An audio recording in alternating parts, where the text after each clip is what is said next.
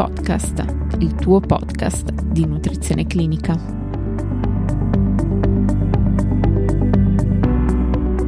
Benvenuti a tutti.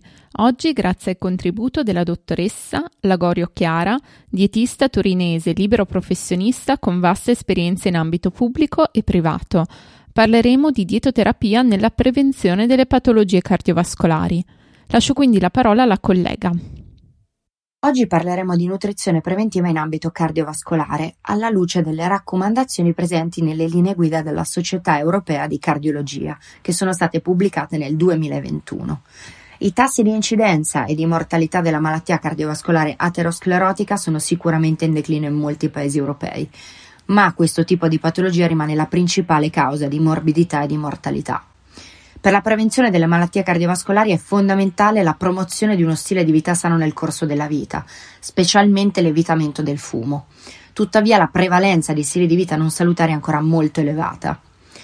I principali fattori di rischio causali e modificabili di malattia cardiovascolare aterosclerotica sono le lipoproteine contenenti ApoB, di cui le LDL sono le più abbondanti, l'elevata pressione sanguigna, il fumo di sigaretta e il diabete mellito. Un altro importante fattore di rischio è l'adiposità, oltre a numerosi altri fattori di rischio e condizioni cliniche rilevanti che incidono sul rischio cardiovascolare. Indipendentemente dall'età e dalla presenza o meno di condizioni cliniche, quindi che si tratti di persone apparentemente sane, pazienti con malattia renale cronica o diabete mellito di tipo 2, ipercolesterolemia familiare o una malattia cardiovascolare già instaurata, in ogni caso, il primo obiettivo di prevenzione include sempre l'abbandono del fumo e l'ottimizzazione dello stile di vita.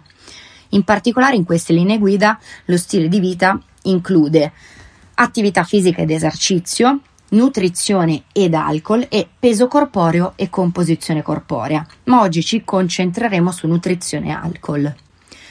Le raccomandazioni per quanto riguarda questi aspetti dello stile di vita sono 8 e sono tutte di classe 1 con un livello di evidenza da A a B.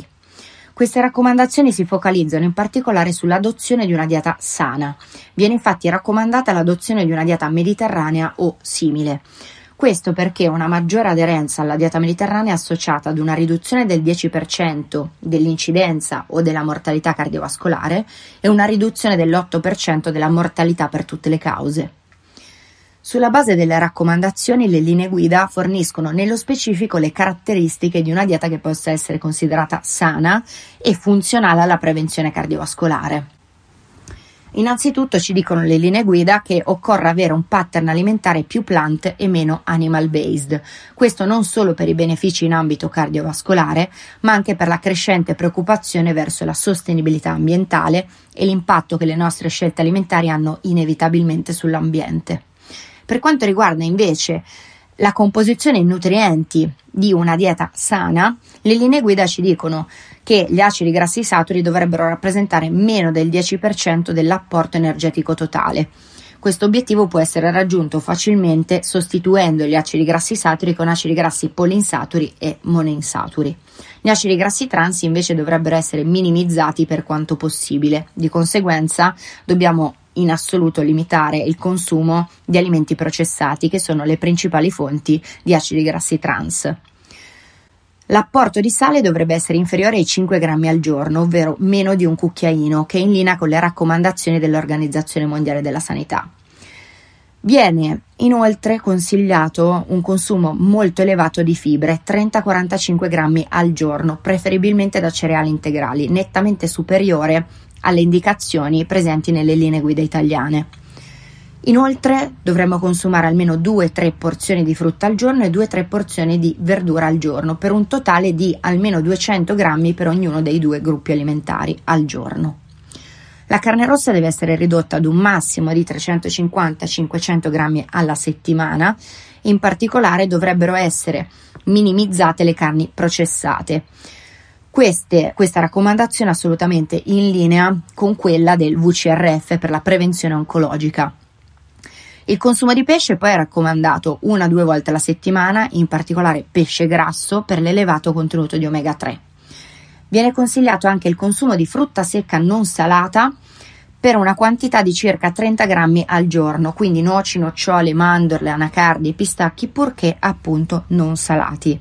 Il consumo di alcol dovrebbe essere limitato ad un massimo di 100 grammi alla settimana, mentre il consumo di bevande zuccherate come soft drinks e succhi di frutta dovrebbe essere scoraggiato in tutta la popolazione, ma aggiungo io, soprattutto in quella pediatrica.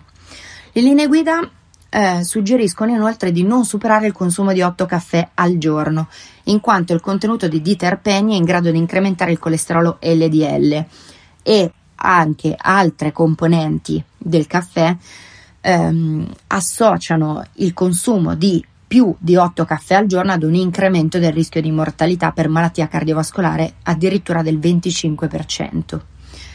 I cibi funzionali, inoltre, in particolare quelli che contengono fitosteroli, quindi steroli vegetali o stanoli, sono efficaci nel ridurre i livelli di LDL con una media del 10% se consumati nella quantità di 2 grammi al giorno.